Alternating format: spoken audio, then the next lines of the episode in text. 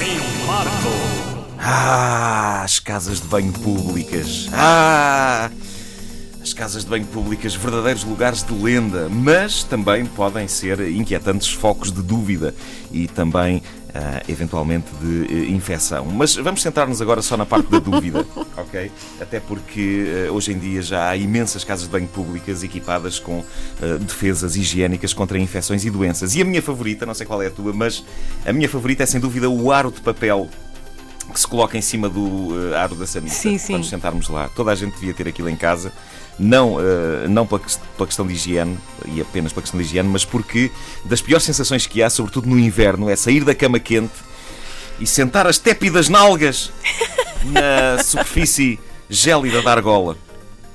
Eh, aqueles aros de papel não só fazem maravilhas no que toca a suavizar esse choque, como no carnaval, e se bem colocados à volta do pescoço, conseguem tornar-se um acessório bem jeitoso para quem queira mascarar-se de Camões ou de El Rei Dom Sebastião. Mas eh, vamos à questão que aqui me traz hoje. Eh, Já olharam bem para os desenhos nas portas das casas de banho dos homens e das mulheres? Eu suponho que sim, porque se não olharam, aqueles letreirozinhos com bonecos que dizem qual é uma porta e qual é a outra.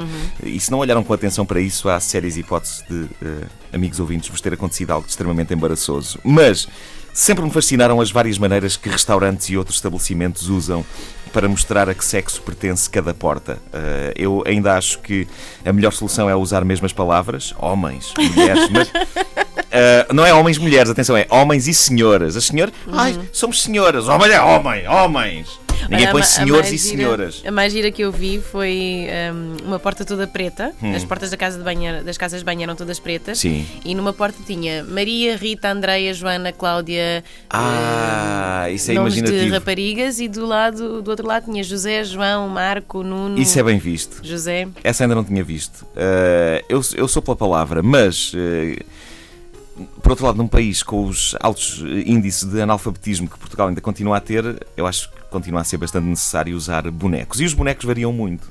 E eu, pessoalmente, sou pelos mais simples, aquelas silhuetas muito geométricas que eh, distinguem facilmente um boneco muito hirto com saias de um boneco muito hirto sem saias. Aqueles que é só uma bola, a cabeça é uma bolinha. E o corpo é assim todo esticado. Ah, e eu contesto um pouco os mais elaborados e detalhados, porque obrigam uma pessoa e sobretudo quando já é tarde e ela está alcoolizada, a destrinçar no meio de todos aqueles detalhes quem é o homem e quem é a mulher. Geralmente os homens, eh, nestes desenhos, usam chapéu e as senhoras usam penteados há anos 50. Mas, que dias, um indivíduo quer urinar, sejam simples. Mostrem-nos o boneco sem saias e o boneco com saias, a gente percebe logo em que porta é que se há de enfiar. Eu este fim de semana estive num restaurante que eh, optava por uma variante gira nem bonecos com saias e sem saias, nem tabuletas dizendo homens e senhoras, nem figuras elaboradas saídas de revistas ilustradas dos anos 50. Não. Neste restaurante, que era um restaurante moderno e cheio de estilo, as portas das casas de banho estavam assinaladas com aqueles famosos sinais masculino e feminino. Sabes como é que é? Aquele círculozinho com a seta e o círculozinho com a cruz em baixo. Ahm, na ânsia de- tornarem as coisas mais simples e evidentes, eu acho que eles tornaram as coisas mais eh, complexas e tornaram-nas complexas ao ponto de um amigo meu que estava no, no grupo do jantar ter ido à casa de banho e depois ter voltado para nos perguntar: desculpem lá, só para esclarecer, o círculo com a setinha para cima é qual? É o masculino. E o da cruzinha em baixo é o feminino, não é? E gerou-se ali um momento de hesitação, sabe? Estamos ali tipo. "Ah, é, é, é isso, ele estava correto. O círculo com a setinha para cima é o que representa o sexo masculino e eu devo dizer-te que eu arranjei uma maneira bestial de nunca mais me esquecer disto. Eu não sei qual foi a ideia do tipo que inventou aqueles dois sinais, não encontrei nada na internet que explique a origem daquilo, mas, para mim, o símbolo masculino é a bolinha que está a ter uma ereção.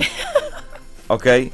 E o símbolo feminino é o que tem a cruz em baixo, como quer dizer, a cruz marca o sítio onde a setinha espetada do outro vai entrar. Ok?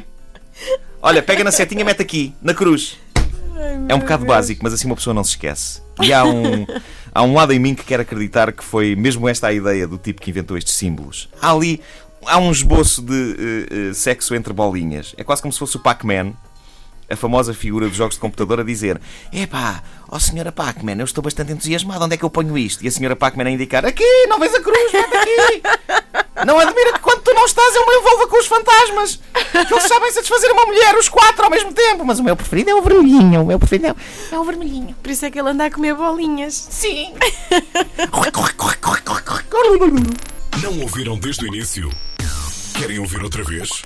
Ouçam esta rubrica em podcast antena3.rtp.pt